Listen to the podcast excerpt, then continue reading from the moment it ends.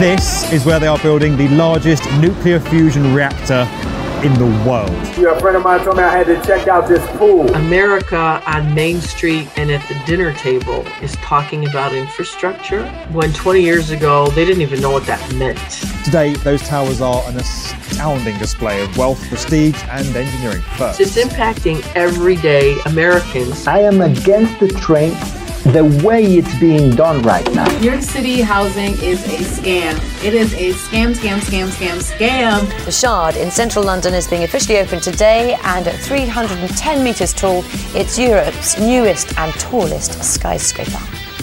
Hello, I'm Fred Mills, and this is the world's best construction podcast by the B1M.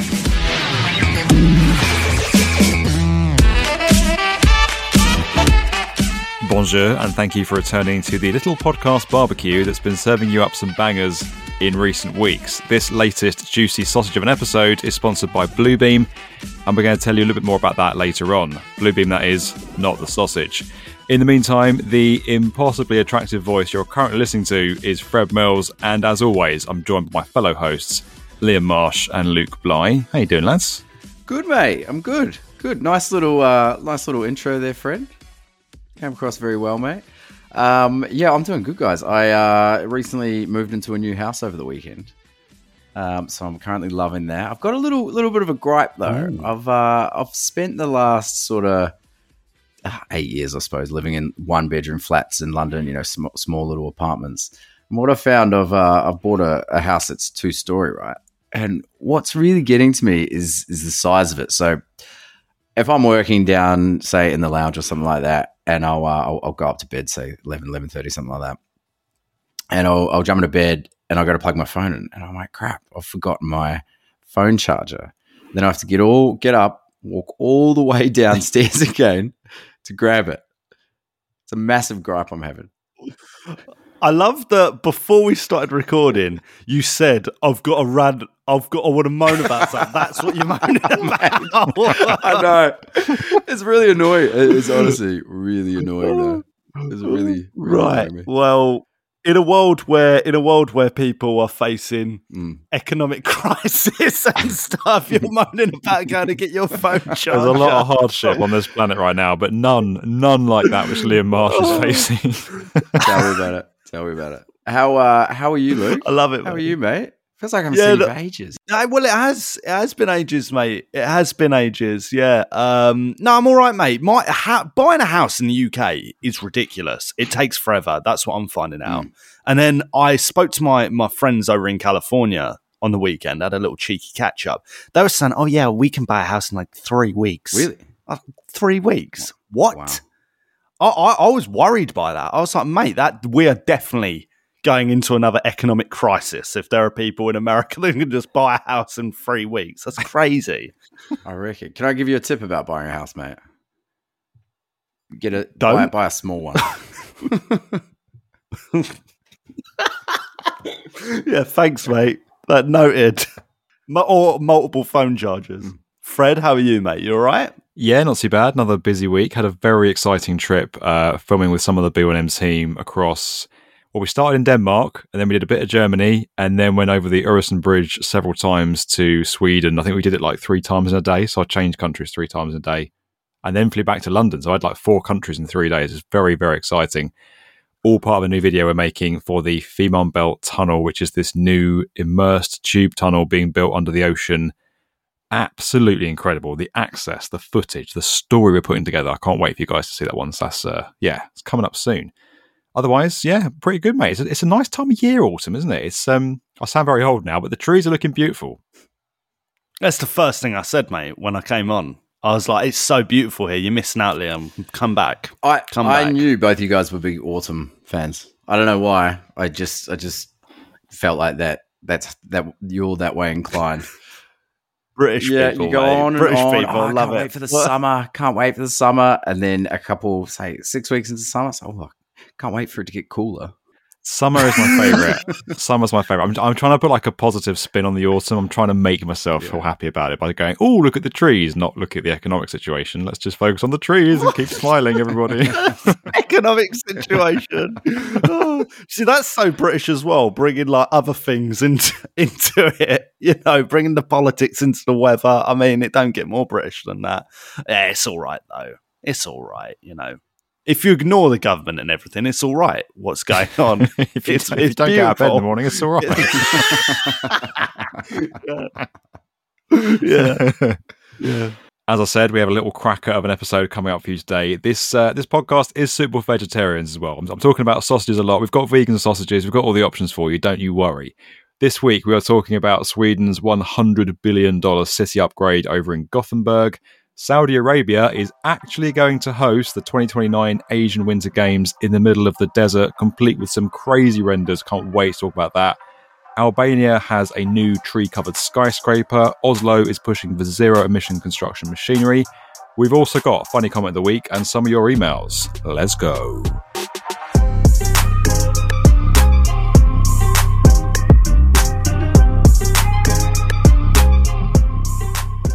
So, first up this week, guys, we're talking about Sweden's $100 billion city upgrade. This is all about Sweden's second city called Gothenburg. Now, if you guys are anything like me, I thought this is where Batman was filmed, but no, it's not that. It's actually an actual place. Liam and I have actually been there before to talk about the uh, the electric site, one of the coldest days we ever went filming for.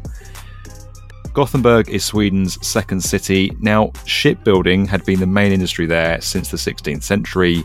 That kind of declined in the 1980s. The shipyards were then turned into this high-tech R&D hub. Then in 2014, the very exciting and excitingly named Gothenburg Development Strategy was announced, and that pledged over 100 billion US dollars to be invested between 2016 and 2035 all kinds of stuff happening with that, upgrading the city's port and metro line, adding 55,000 new homes. We're talking all about this massive city upgrade and some of its cool skyscrapers in this week's video. What did you guys make of this? You ever been to Gothenburg, Luke? Not to Gothenburg, um, but I've been to Sweden a few times. I've been to the north of Sweden. I've been to Stockholm a few times. I love Sweden. I bang on about it all the time. I love this part of the world, Scandinavia, Yeah. Norway, Denmark, Sweden. I think they're beautiful places, lovely people. I like the food. I think the food's good. Um, but no, no, I've never been to Gothenburg. I, I worked with a guy who was from Gothenburg, and I was used to make fun of him. Um, but he was a nice guy, really. But yeah, Freddie Hellberg, his name was. But we used to call him Freddie McIceberg. Um, but nice guy, really what nice name. guy. What great name. Was- Helbert. I know, right? What's the context behind that, man? Yeah. It's the only thing I know about Gothenburg, really, mate, is that I had an old colleague. I had a colleague who's from there. That's it. That's it. That's the only thing. No, I know I know little bits about Gothenburg, but I think it really lives in the shadow sometimes of Stockholm. Um, like a lot of second cities do. You know, you think of like Manchester here, and yeah, Manchester is the second city, I think, in the UK, not Birmingham, uh, or like Marseille in France, wherever. Like they've always got kind of, I don't know, they they struggle with an identity. However, Gothenburg in this video has really, really, really impressed me. I mean, the world's most sustainable city, like that's crazy. Mm. You know, I was reading Yeah. out some stuff. Isn't like the transport like powered and like ninety percent of it is green energy or something crazy. It's ridiculous, really impressive. If someone had said to you, "What is the world's most sustainable city?" Would Gothenburg be in your top three? Same, mate. No, I had no idea. I would, no, have, I would have said something not like. Copenhagen or somewhere similar to that. yeah, like Helsinki or something. I don't know. What do you think? Yeah, Fred, have you been to Gothenburg? So you went, you went with Liam. I have, yeah. Liam- It's funny, it's funny you guys mentioned Nordic places because it's a bit like that. Like that is what you think of when you think about sustainable cities, and this is one of those places that is. It's incredible. It's really nice. It's very livable. The sun was shining when I was there, which which helps. Um, but it but it's like an unsung hero. It's kind of it's incredibly sustainable. Punches above its weight. It's doing loads of good things. But most, well, I say most people haven't heard of it. I think a lot of people haven't heard of it. It's probably quite unfair to Gothenburg. But uh, yeah, went with Liam. We we went to go and film this electric construction site where they were testing I think it was 2018. They were testing out running a whole construction site with electric plant, and we went there to film it for a day. Absolutely freezing, one of the coldest shoots we've ever had. Um, here I am complaining about the temperature again. I don't, my body just maybe just doesn't have very good homeostasis. I don't know, but anyway, I seem to feel the heat and the cold. We've established. Mate, it was My wife says freezing that though. well. It was freezing there. I remember I had puffer jackets, I had thermals on. I didn't have I didn't have a beanie though. My head I remember my head and my ears being extremely cold. I think it was like, like negative five degrees or something. Something like It was that. colder than that. You reckon? It was colder Was it than that. quarry Yeah, well? it Like was like minus eight or nine. Oh, what- okay. That is cold, man. That's nothing to them. That's nothing Yeah. to them. To the Swedes, to the Nords, you know, nothing. You know what I like is, you, you know, you get some cities that are like, oh yeah, this city's been awarded like the uh, culture of the center of cultural excellence 2022 or something like that. They get these names and these titles, and you don't really see much like related to that. You know, you don't really see, you know, the the product of that sort of title. Here, you do see that, and it's like uh, this thing, like 100 billion being invested from 2016. It feels like we're already seeing the effects of that investment now. You know, so it's one thing to say, "Oh yeah, this city's going to be like." I, I don't know, like the Swedes and Gothenburg, they seem to be taking this quite seriously, and they seem to be very proactive about it, and that's nice. That's refreshing Yeah. to see. Yeah, and what's impressive is that they're doing a lot of construction and development. There's a lot of expansion happening, but they're doing it in a very sustainable way that kind of maintains livability and sustainability. So the kind of one of the questions we dive into in the video is, well, how do you do that? How are you how are you managing to do all this economic growth, all this construction work while keeping things sustainable and well managed and stuff? Center of it all is this Citygate Tower, which is going to be the highest office tower in the Nordics. We kind of focus on that in the video most of it was prefabricated off site, like a lot of the country's housing stock. Prefabrication is a very big, popular thing over in Sweden. That led to a super fast construction time. I think the superstructure, so you know, sort of the, the frame of the building and the cladding and everything, took about the same amount of time to build as the foundations. The foundations took quite a while because they were on a, a very complex site, ground conditions wise. But you know, incredibly quick construction. It's the building's highly sustainable. It's going to be LEED Platinum, which is the highest ranking uh, sustainability rating in in the LEED system. 100% powered by renewables. You know, it's it's a big building, but it's been built in a very sustainable, low impact way. Recycled aluminium on the facade. They used a type of green concrete that replaced the cement part of concrete with fly ash, which is like a byproduct of the coal industry and yeah, the, the whole the whole way it was approached was was very not not just in a you know how quickly can we build it, how how yeah how can we get on with this, how can we get a nice building up. It was through a sort of sustainability vibe, which was amazing. Um, team behind it was Skanska, and we talk about in the video how they used Bluebeam and Bluebeam Review to help make the build process faster. So, yeah, by having their documents available to access and share in a shared place online, by having that digital collaboration side, that sped up um, the way they were able to work together, collaboration, um, the rate of which they were able to exchange information, cut out errors, move forward. So yeah, it was. It's a really good. I think that building is a really good example of what's happening across the city more widely. Isn't it great to see um, a project and a city, I suppose, using the sort of modern construction um, methods we spoke about on a few episodes ago about actual projects implementing like new innovation things like um, like this, like the fly ash and the concrete, replacing the cement with that. Um, the fact that it's powered by solar panels, um, and that fact that it's all done uh, via prefab, right? I, I don't think we've done a video on a project. You can definitely correct me if I'm wrong on this, Fred. On a if we've ever covered a project on this that's that's used sort of these methods, as many of these methods before. Uh, we have, but not many have done as many as, as this. Like you're right, Liam. Like it's, it's impressive to see so many of these things coming together. I'm trying to be polite here.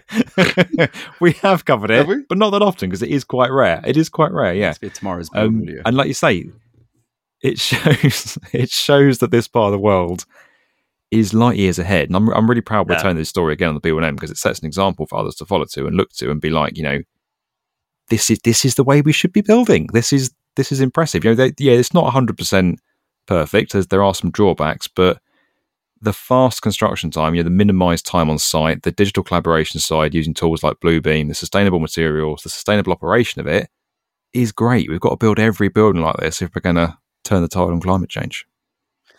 Uh, the green concrete, the green concrete. Um, that sounds like a little bit of an oxymoron.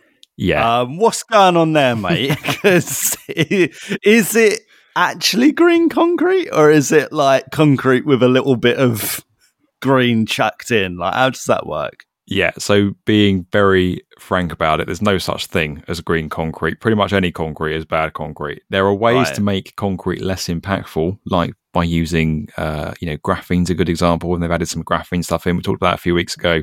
Mm. You end up using, you don't need needing less of it because it's stronger. Uh, same thing with this green concrete, so it is less impactful, but I wouldn't call it. It's not like it's good for the environment. It's just not as bad. It's like a diet coke. Do you know what I mean? It's still not great for you, but it's better than the full fat coke. yeah. Is it though? Is it? I don't know. I think I think you might as well have the uh, the bad boy full fat, mate. That's me anyway. But that is my mantra. If I'm going to have a coke, I'll be like, well, I might as well just have a coke. I'm always interested to see like skyscraper construction in Scandinavia because there's not tons of high rise over there, is there? There's not tons, and it, and it's noticeable. I always notice that whenever you fly into Stockholm, Copenhagen, Oslo, even. But I think even on Oslo, they got a really cool like waterfront. The waterfront down in Oslo, that development is is incredible, and it's and it's changing every year and there are these like mid rises, but because they're the only mid rises around, they look taller than they actually are. Like in in parts of London, they'd be dwarfed by other buildings, but in Oslo, it works beautifully. Really, really, really good design. But I think eh, with with a skyscraper like this, it's great that kind of like what Liam was saying. It's great that they're bringing like this sort of eco approach to skyscraper construction because although they don't build many skyscrapers, it's great that they're they're they're taking this approach to it. And I think even countries or cities like London, Manchester, places throughout Europe, America, they could still learn from these guys who aren't like versed in building these huge towers, and yet they're still doing it in probably a lot more of a sustainable way than some of these countries that are knocking out like 20 skyscrapers a year or something. I think that's impressive, right? Yeah, definitely. I think you're right on the materials thing. Like that, we do need to sort that out. I think if I've, I've long for a long time been an advocate of mass timber construction and building with mass timber. We've done loads of videos on that on Tomorrow's Build. We've done a lot of uh, explaining of that over the years through both the B1M and Tomorrow's Build.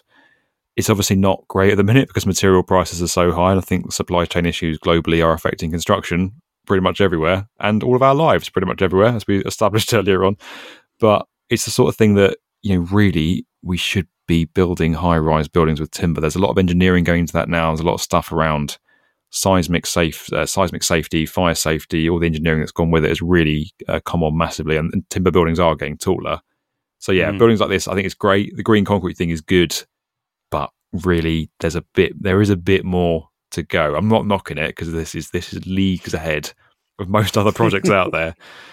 But yeah, you, there's always room for improvement, isn't there? And I think the for me, this is a bold statement. Eradicating steel and concrete as far as possible is where we're going to have to get to in the next 20 to 30 years, I think. Oh wow. Not long. Not long. You'll still be a young whipper whippersnapper in 30 years, mate. You'll still be down the gym getting buff. getting oiled up, looking in the mirror. Yeah, yeah. Um, I don't know, mate. Right. The- hang on, whoa, whoa, whoa! How has this digressed from timber I can see construction you doing chat to me in the gym? I can see you doing that, mate. We're talking about your we're talking about your guns, mate. Your sweet guns. you know, you're famed for them, mate. You know, I'm just I'm just leaning into it. I'm leaning into it. That's what the people want. Uh, aren't they building like a uh, timber high rise in Norway? I like that pivot, by the way. There was no no link in there at all. You just went just Ah, went straight from come on, mate. Aren't they building it? I can get away with it. Come on, yeah, aren't they?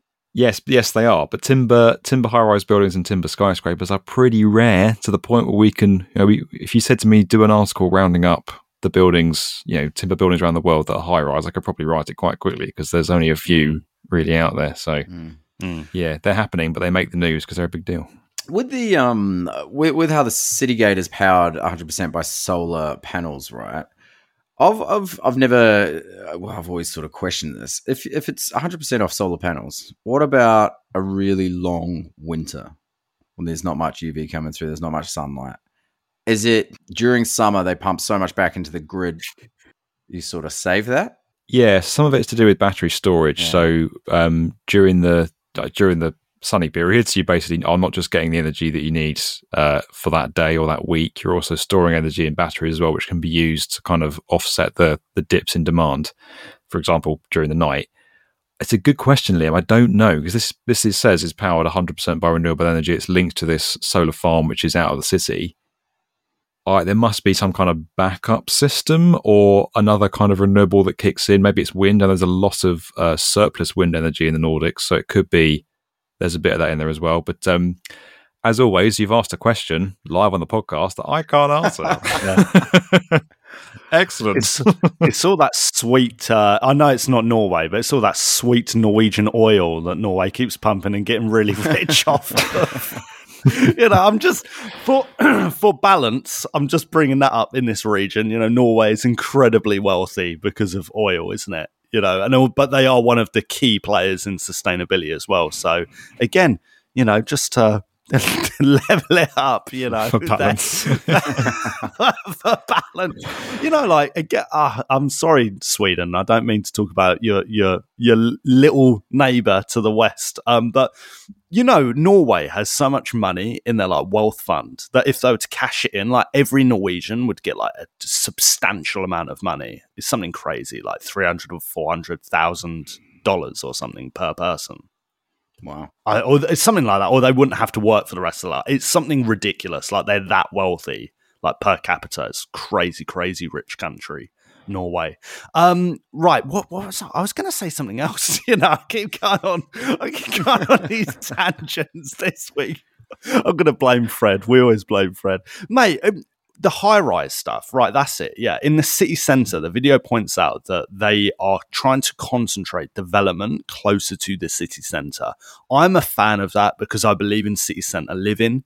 I believe in being able to walk out of your flat, your apartment, your house, being able to walk to a shop, walk to a market, walk to a cinema, so on, so forth. Um, do you think it's inevitable that cities like Gothenburg and really around the world are only going to build higher? you know, skyscrapers, high rises are only going to be more common because there ain't much more option unless you want to do sprawl. Yeah, and I think it's worth framing this whole part of the conversation with the point that what we are talking about here, particularly with Gothenburg, is a city that has a population that is pretty much, you know, a lot smaller than almost every other city we talk about in the B1M. So you can't really compare some of these Nordic cities with the likes of New York, London, Dubai, Beijing, Shanghai, because they are they're in a different galaxy of of you know population numbers. I think I think the population of Gothenburg is about half a million people. Ninety percent of the jobs are in the city centre.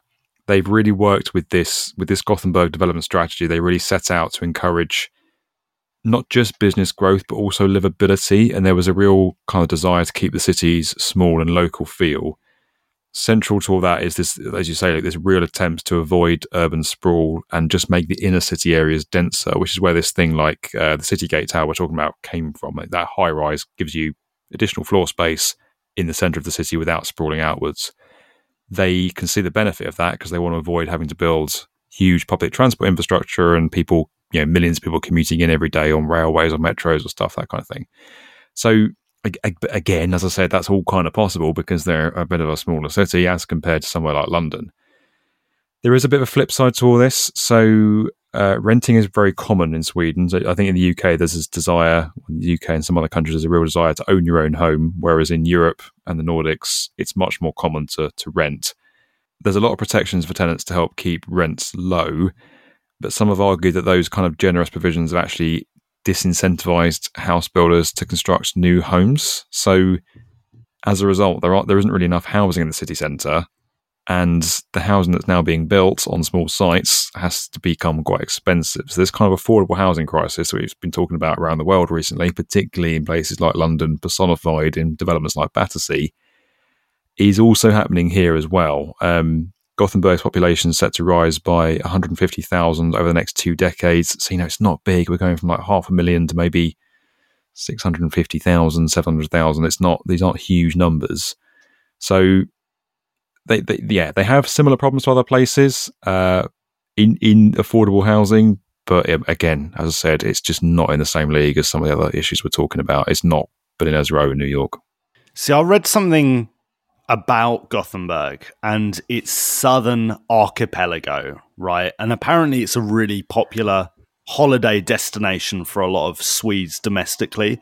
And there's, there's this part of the city where usually the population's around 5,000. In the summer, it's 10,000 because of how many people own holiday homes there in wow. Sweden.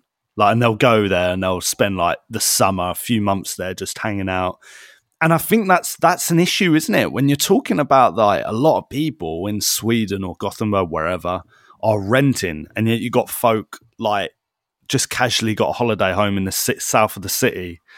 Ah, oh, mate, it's um, it's complicated, isn't it? It's complex, and I, you know, I'm not suggesting that we're gonna solve that here on the world's best construction podcast. We're not experts at that, but it's interesting that you, you it's inevitable that you're going to bring that up. You know, when you're talking about this sort of development in a city center where they're meant to be building a lot of apartments, and how in in the industry over there. Maybe there's not the incentive to build loads of housing. Maybe there's not the incentive to build loads of apartment towers because it ain't worth it. It's not worth it. There's no profit in it. And that's that's really complex, isn't it?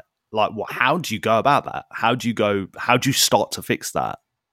Yeah, um, I, I, don't, I don't know. I mean, like, it's it's an interesting point because, as we've talked about before, global populations are actually falling, but urban populations are growing. So there's a huge transition of people from rural areas into urban areas. The demand to live in urban areas is extremely high, and that puts a premium on space and housing, which makes it quite expensive. So you have this kind of affordable housing crisis unfolding around the world. There just aren't enough affordable homes for everyone that needs them. Where does that end up? How does that? What does that mean for the future of our cities? I don't know. It's a huge macroeconomic question, uh, and it kind of goes to the heart of the the housing market and how it works. But let's not try and answer that on this episode. well, it's the opposite to Toronto. At least, at least Gothenburg has a plan. Toronto doesn't seem to have any sort of plan. You highlighted that in the video. It's like all I hear about is how worrying it is over in Toronto and parts of Canada at the moment, where people are just coming in, people are moving to cities, and there is no plan. And prices just keep doing that. They keep going skyward, skyward, skyward. Um, yeah, and I suppose are similar in parts of the UK as well.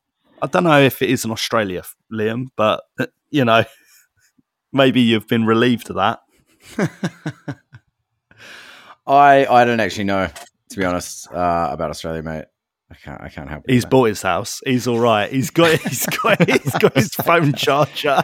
he's it got his a, phone charger. It, yeah, he has no time to research this. He's been grappling with the issues of how to charge his phone. I almost bought a bed with a USB plug in it the other day. it is an issue in cities around the world. So you have this phenomenon, and it's in it's in Melbourne, it's in Tokyo, it's in New York, it's in Los Angeles, it's in London, it's in Toronto, where the desirability to live in the center of the city is creating an incredible demand for property that a lot of private developers are soaking up and taking advantage of completely legitimately, as they should do, as they would do but that's creating this affordable housing crisis. And it's creating this almost like this two tier society where there are rural areas, industrial areas of many nations that feel forgotten and left behind as these cities pull further and further ahead and the wealth gap becomes greater and greater. I, again, I don't know how you solve that. I think a lot of governments around the world, from the White House to the UN to Downing Street to everywhere else, is trying to solve that. Um, yeah, I, I don't, I don't intend to try and solve it here, but it's yeah, as you say, it is, it's a big problem. It's like the Hunger Games, isn't it? So go watch the Hunger Games. That'll make you feel better because it's not that bad yet. We're getting there. Let us know what you think of Gothenburg, guys. Have you been there? Do you live there? What do you think of the plan? What do you think is going to happen? How should we solve some of these massive issues? Drop us an email podcast at theb1m.com.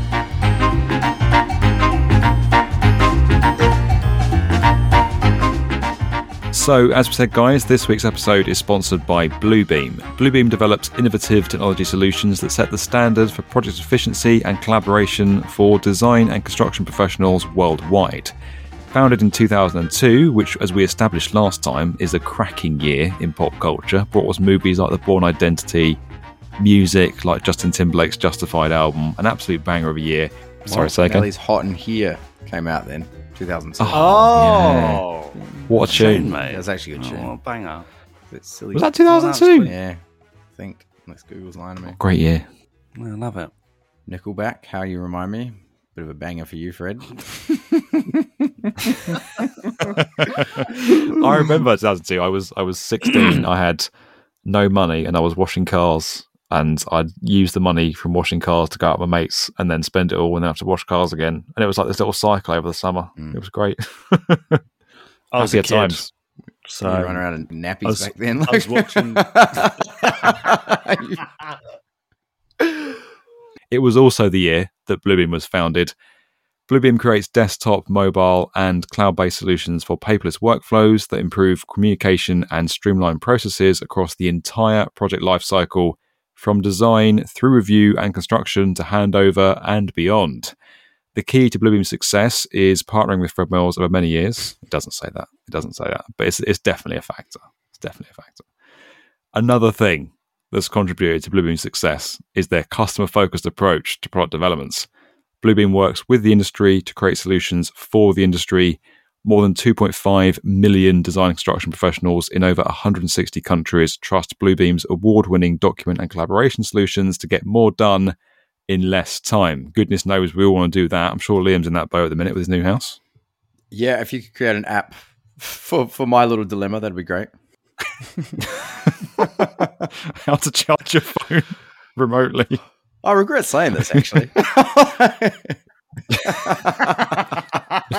it's out there now. No, it's, it's important. It's important that we're Oh, honest about the struggles we're facing. You know. Founded in Pasadena, California, Bluebeam now has additional offices throughout the US, Germany, the UK, Sweden, and Australia. It's literally worldwide domination. Bluebeam is part of the Nemetschek Group. You can find out what Bluebeam can do for you and your business and your sanity and your working life and your construction team and that awesome skyscraper you're working on right now by downloading a free 30 day free trial. Guys, a free 30 day trial over at bluebeam.com and experiencing the benefits for yourself. That is bluebeam.com, 30 day free trial. I would recommend this. They're a great company. Uh, I've just been to a lovely little event with them in San Diego, which were certainly changed my opinion of them. They're, you know, that'll do it. That'll keep you happy. Um, great firm, great people.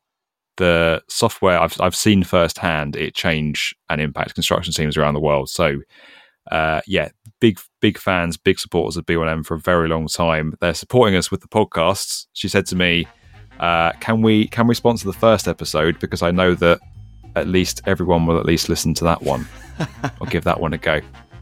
Just a great vote of confidence from Bluebeam. That's what you want to hear. Yeah, yeah. They, they they believed in it. They believed in the podcast when we, when we first got it off the ground. Yeah, no, as I said, guys, uh, they're here again. They're sponsoring us again. Uh, thanks to Bluebeam. Check it out. 30 day free trial over at bluebeam.com.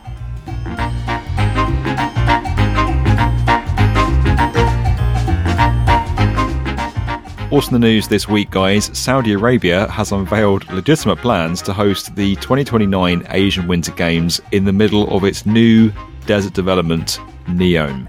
Now, you are correct. I know what you're thinking. They're going to host a Winter Games, which includes tobogganing and skiing and goodness knows what else.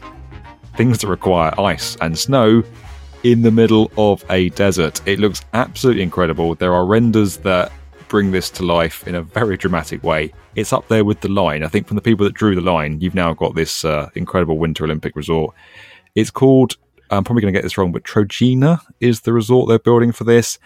It's actually up in a mountain range. It's not completely crazy. It's about 2,000 meters above sea level, I believe, or 2,000 feet above sea level. I don't know. I should probably check that. But anyway, it's up in the, up in the snow, up in the mountains, about 50 kilometers inland. It spreads across a 60 square kilometer area. All kinds of architects involved in this Zaha Hadid, Aedas, UN Studio, to name but a few. Some really big, awesome names in there. currently under construction, going to be completed in 2026. The first venue in Saudi Arabia to offer outdoor skiing. Shocker. Big surprise there.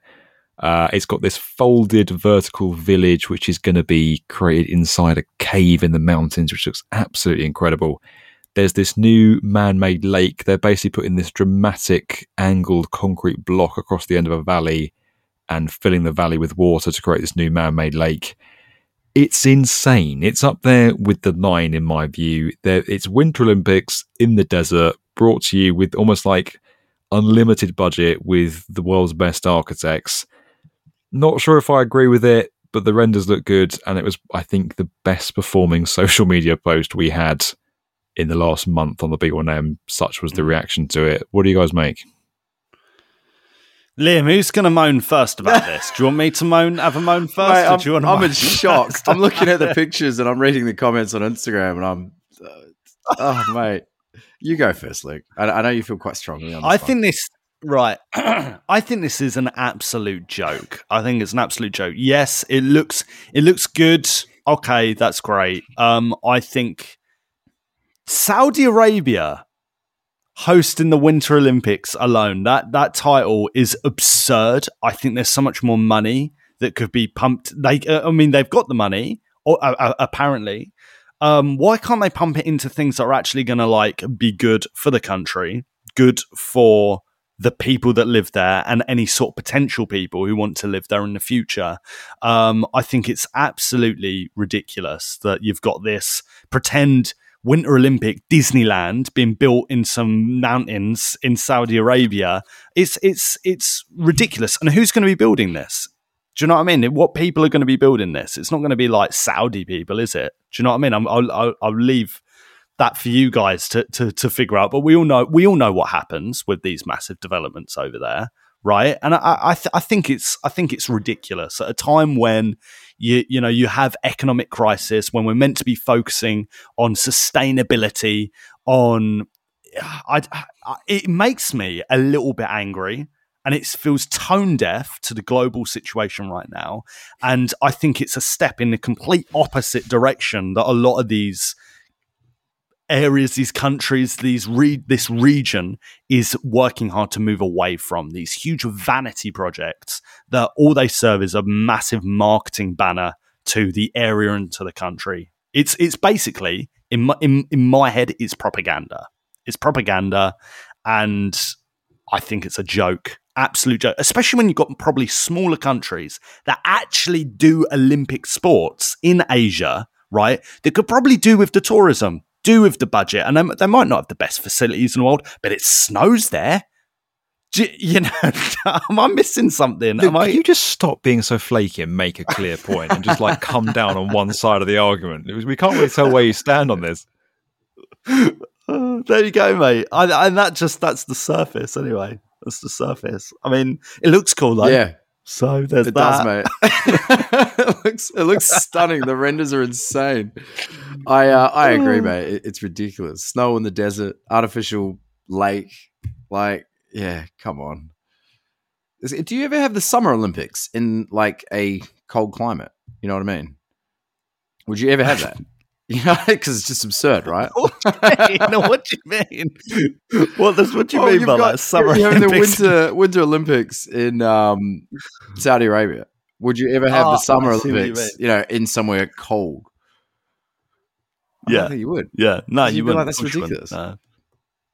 Yeah, yeah, but And- money and speaks, Liam. Money, money talks. Do you know what I mean? Antarctica 2024, the Olympic Games. they never get they never get a fair crack Antarctica, do they? Come on, when are they going to host the Winter Olympics? What's your thoughts on it, Fred? No fence sitting as well, mate. so- no fence sitting. No. So I, I kind of agree with you guys. Like it is there's a there's a goal here, and what Saudi Arabia are trying to do is put themselves on the map and increase tourism and economic growth on the far side of their country, on the kind of the Red Sea side of their country. It will improve the lives of some people in Saudi Arabia. There will be economic growth from it. They're trying to sort of ahead of time balance out this this fall in the purchase of fossil fuels from their economy with tourism and interest. So, from the point of view of getting people's attention, building a dramatic place to come and visit that's going to help grow their economy, it's very effective. Is it right? Is it being built ethically? Is it what the world needs right now? No. Right. Right. It's. I don't know if I'm being like too harsh on it because also I don't want to. Yeah. It's hard to be balanced with something like this, though. When you have a project so extreme, it feels inevitable that you're going to have extreme views on it. Do you know what I mean? So, yeah. I think, I mean, on behalf of our Instagram account, like a big thanks to the guys that drew the renders because that I think we got like 10 10,000 likes. so, purely from Instagram's perspective, thanks for growing our account, guys. That was that was helpful. I've never seen the uh, the comments uh, on any of our posts so negative towards the project. Like everyone's just slamming Really? it. Yeah, Well, everyone just thinks it's ridiculous. No, I can't imagine this like being li- like what I said. This is meant to be like a big marketing thing, like a big advertisement for for Saudi or this region, right? But I can't really imagine it doing the job that it's intended to do. You know, it's not really painting Saudi in a good light. But I don't know, maybe it's just us like architecture, construction geeks that are annoyed about it, and then the rest of the world will be like, hey, this is pretty cool. This is because on paper, this is very impressive. It's incredibly impressive. It's just that it's annoying that, you know, and, and every country's guilty of this. Every single one, US, UK, plenty of countries in Europe, where, wherever, you know, where we're pumping money into these mega projects where, you know, maybe we could be pumping money into a lot better things around the world. Yeah, and I think I don't think it is just us. I think there's a lot of people who've been commenting on this, as Liam said. You have to bear in mind that uh, our social media following is is sort of more focused on on the Western Asia, so you that you you naturally have that kind of perspective coming through. But just to give you a flavour of some of the comments, this is just on LinkedIn. Interesting. Maybe we should have the Summer Olympic Games in Northern Norway next. Going back to Liam's point, sustainability at its best right here. How many local construction workers from Saudi Arabia are going to be on the numerous construction sites? Or will they again resort to labour from India, Pakistan, Bangladesh, Indonesia, etc.? Humanity has crossed the line of madness. It looks like we have the money and ingenuity to solve climate change, but we're choosing to build this instead. What next? Reservations for polar bears until 2040. It, it just goes on and on and on. These these negative comments some of them are quite funny, and it is quite funny to read them.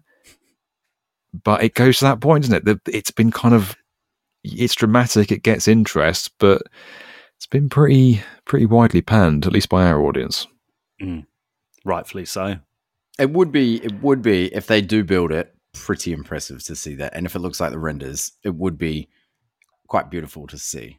Obviously, I'm against it, but if they can pull that off in Yeah. the desert, that's quite impressive, though.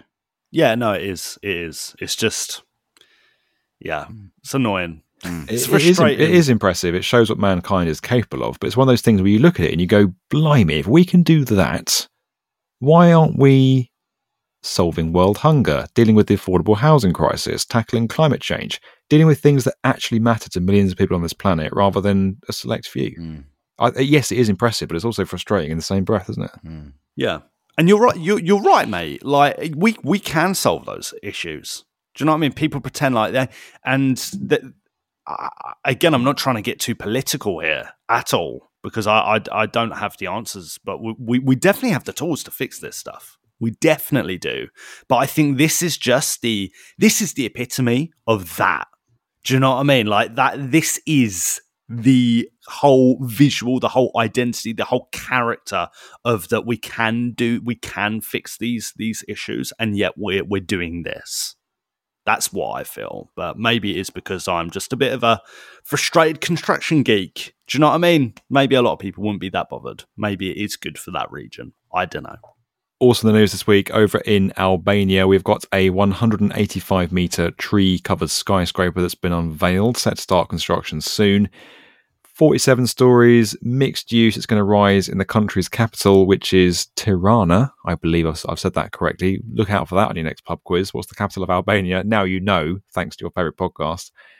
All very impressive the way it looks. It's been designed by, uh, well, it's been inspired by the natural landscapes that surround the city It's a kind of quite dramatic shaped, as I said, 47 story skyscraper. It's got this kind of rocky facade with trees planted across it. Will it look like that? Is the million dollar question. As you know, the renders look very exciting. We've got trees on buildings again. We've got nature coming into the built world. Mixed reviews on this online. What did you guys think about it? I like it, mate. I think it um it, it straight away reminds me of that sort of Adriatic coastline. You know what I mean? A bit of bush, the um, brickwork, kind of rustic style of the setup of it. So I'm leaning. I'm leaning towards a, a yes. Big fan. Big fan. That's like you're gorgeous, mate. Big fan. Big vocabulary. Big.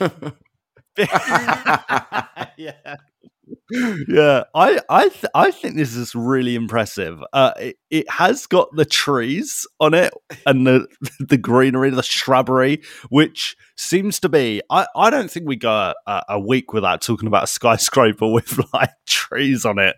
You know, this year is definitely the trend. Um, but I, what I really, what I particularly like is the cladding the, or the facade. Um, it's kind of like this stone rocky texture.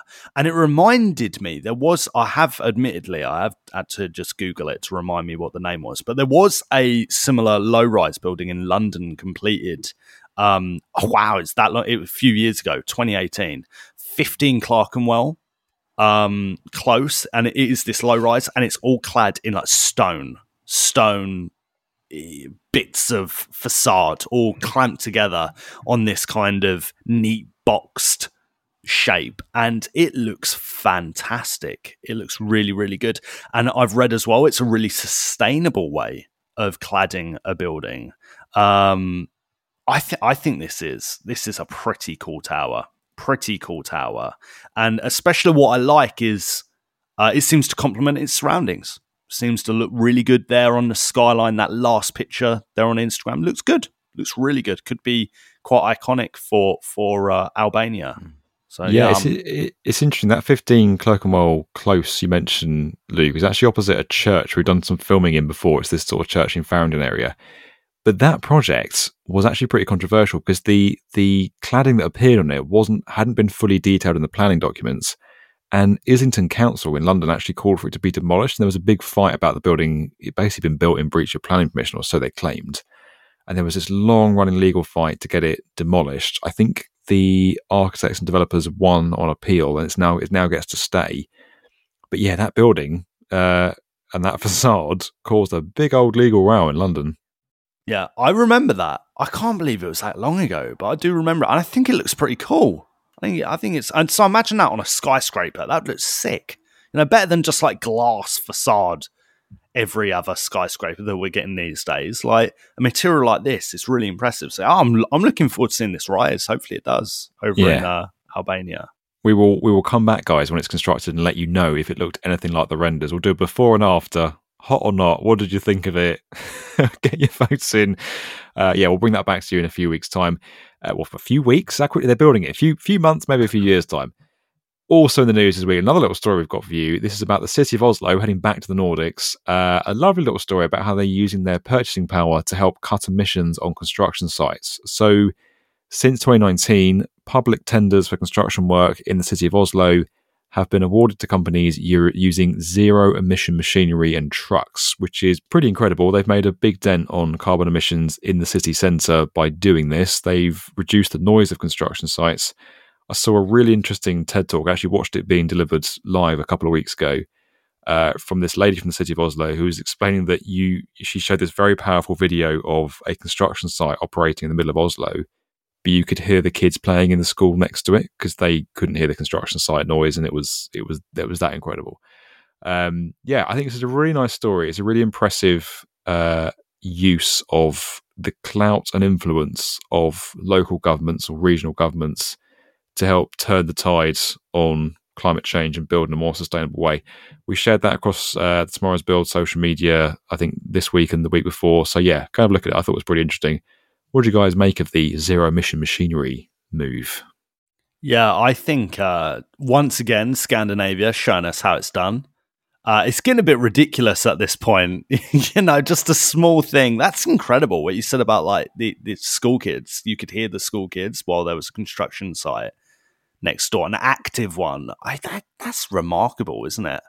Yeah. Yeah, really impressive. And I mentioned earlier about Norwegians, um, the Norwegian Wealth Fund and how wealthy that country is, and the fact that they do put a lot of that money into their, you know, society. It really is impressive, really admirable. Yeah, I think anything um, you can do to minimize sound on construction sites, especially in sort of busy residential areas or in cities and things like that, it's always always a great great thing to do. Yeah, there's a there's a health and safety argument to it as well because uh, for construction workers, the impact of noise is significantly reduced. There's also an efficiency argument as well because before the noise, because the noise of construction sites, they had to be regulated almost by planning restrictions around when they could and couldn't operate construction machinery. Whereas now they can work through the night, they can work longer hours without disturbing the local community, so they can get more done faster, which again helps limit its impact on the environment. So yeah, pretty impressive. A good move. Good move all round. I was yeah, I was really impressed watching the City of Oslo representative present at this. Uh, so I went to the YouTube Creators for Climate Action Summit, which was a special summit that YouTube had put together with TED Talks, where they'd basically invited uh, the top 50 creators from around the world who are using their platforms to inspire a better, more sustainable world, of which Tomorrow's Build was one. So I got to go along with that, which was fantastic to be invited, a really cool thing to be a part of some of the speakers there were amazing. Some of the breakout sessions and conversations we had was amazing, and it it gave me a lot of hope. I have to say, it was a really cool thing to go and watch and witness. Seeing a TED talk being being filmed at one stage was was very very cool. The delivery is is incredible. Um, but yeah, just hearing and seeing what people are doing and working on was was really fantastic. And one of my biggest takeaways was that what people were saying is that the, the biggest thing that we need to do right now is start a conversation and raise awareness about the issues and what people can do about it, which is why influencers, creators, social media is so important, almost more important than some of the measures that are being deployed around, you know, renewables, cutting carbon emissions. So that was a big takeaway that I hadn't hadn't anticipated. Um, but yeah, re- very cool event to be part of. I do like hearing construction noises when I'm in a city, though there's something about it. there's something about like going up London or going to like New York or something. It's part of just that vernacular of what makes a city a city, I suppose. But if you're living around it, it's an it's another it's another deal. They were they were doing construction roadworks on my road the other week, and that was annoying while we were recording. So don't know if any of yous noticed that. yeah. Anyway one last thing in the news this week. It's been a busy, lots happening in the news, at least in our news section at the moment. Um, Construction Story of the Year, guys. The live final is happening in person in a physical event in Munich, Germany. So myself and some of the B1M team are going over to Nemetschek's headquarters in Munich for this fantastic final event. It's happening on the 2nd of November. It is free to attend. The link to the registration page is across all of our social media platforms and our website, so go and have a look at that. Uh, I'm very excited to see you there. Come down. It's going to be a good old night. We're going to reveal, as I said, the winner of Construction Story of the Year 2022. The jeopardy, the excitement, the, the adrenaline. Come along. It's going to be a good night. I'll meet as many of you as possible. As I said, sign up at the link.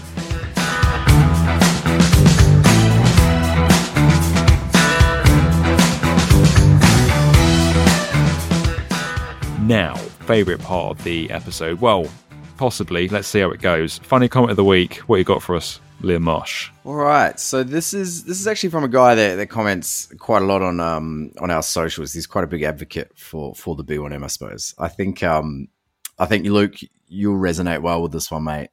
So this is on the uh, Albanian tower that we were just discussing, and it's it's a comment by a guy called Strawberry Samurai.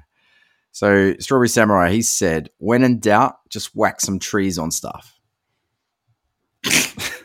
I love that. Yep, it's true. Yep. My uh, my girlfriend said the other day we were driving through Sydney, and she said, "Do they just stick trees on any buildings now?" I said, "Yeah." I was like, "No way." yeah, she did. There's a there's a um there's a big building down by the uni in Sydney. We're driving past it. It's covered in trees, and she's just like, "That's my worst nightmare."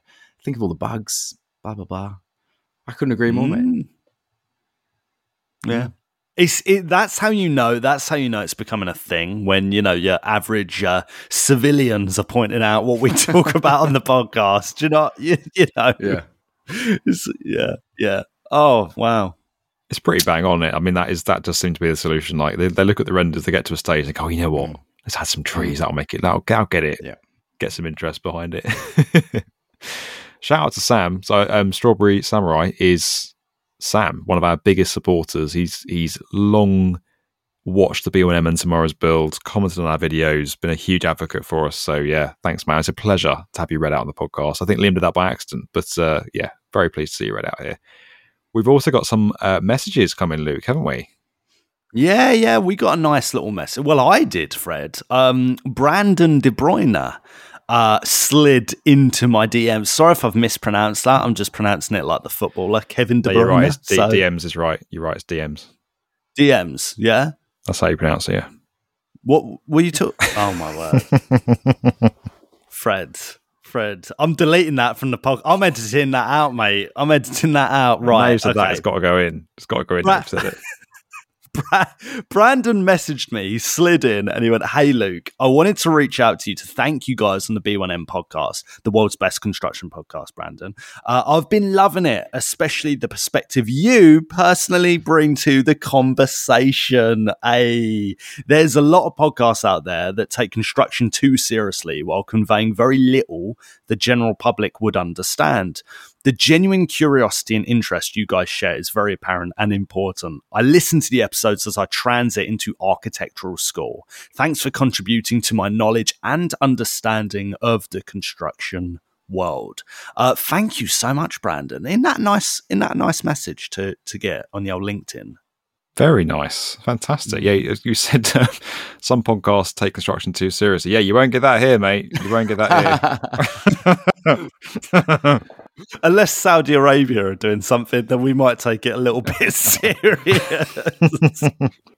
But yeah, yeah. Thanks, Brandon. Appreciate that, mate. That's lovely to hear. Keep your messages coming in, guys. Um, slightly hurt that Liam and Luke haven't brought up the fact that in the last week I was named an IET honorary fellow alongside Sir Patrick Stewart. No one's congratulated me. No one's thanked me. There were thousands of comments and likes on social media, but no, we're leaving it out of this. Thanks, lad. Thanks for keeping me News humble. to me, I- mate. It's news I to thanked- me. I thanked you three months ago. we just weren't allowed to talk about it. All right, mate. Congrats. Congrats on the on the award. Thanks. It's pretty So you- cool. It's pretty amazing. So, have you gone? There you go, mate. uh, did you go somewhere to accept the award with with Do you the guy from Star Trek, or do you, or is it just online? What? How does it work? and is it King Charles giving you the the the thing?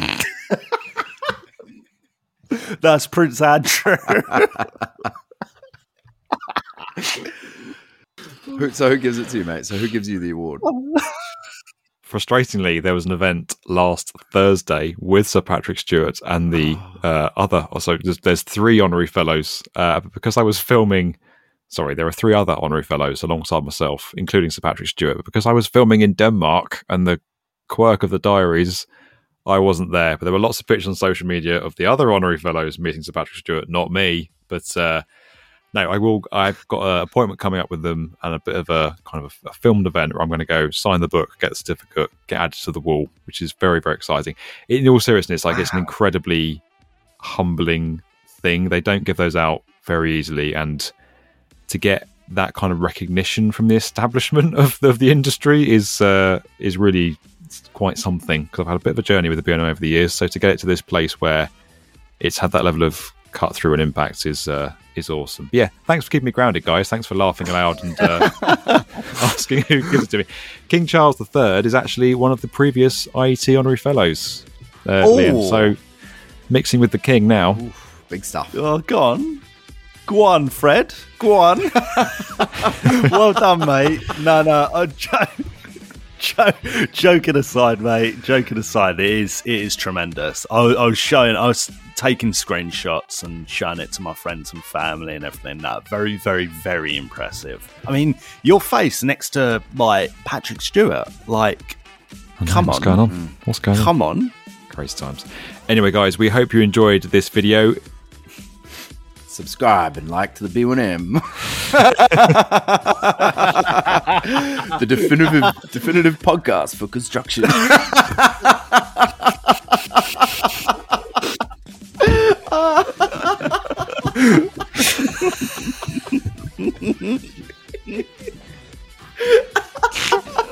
You're really happy with yourself. oh mate, that was a good gag. oh. Was it? Cheers, Mars. Thanks for listening, guys. This episode was sponsored by Bluebeam. As I said, go and check out that 30 day free trial over at bluebeam.com. Let us know what you think of the issues raised in today's video. The $100 billion upgrade of Gothenburg over in Sweden, Saudi Arabia's plan to host the 2029 Asian Winter Games, the tree covered skyscraper in Albania, Oslo's push for zero emission carbon machinery. Uh, we want your comments, we want your feedback, we want your input. Let us know. Podcast at the B1M.com, and we will see you next week.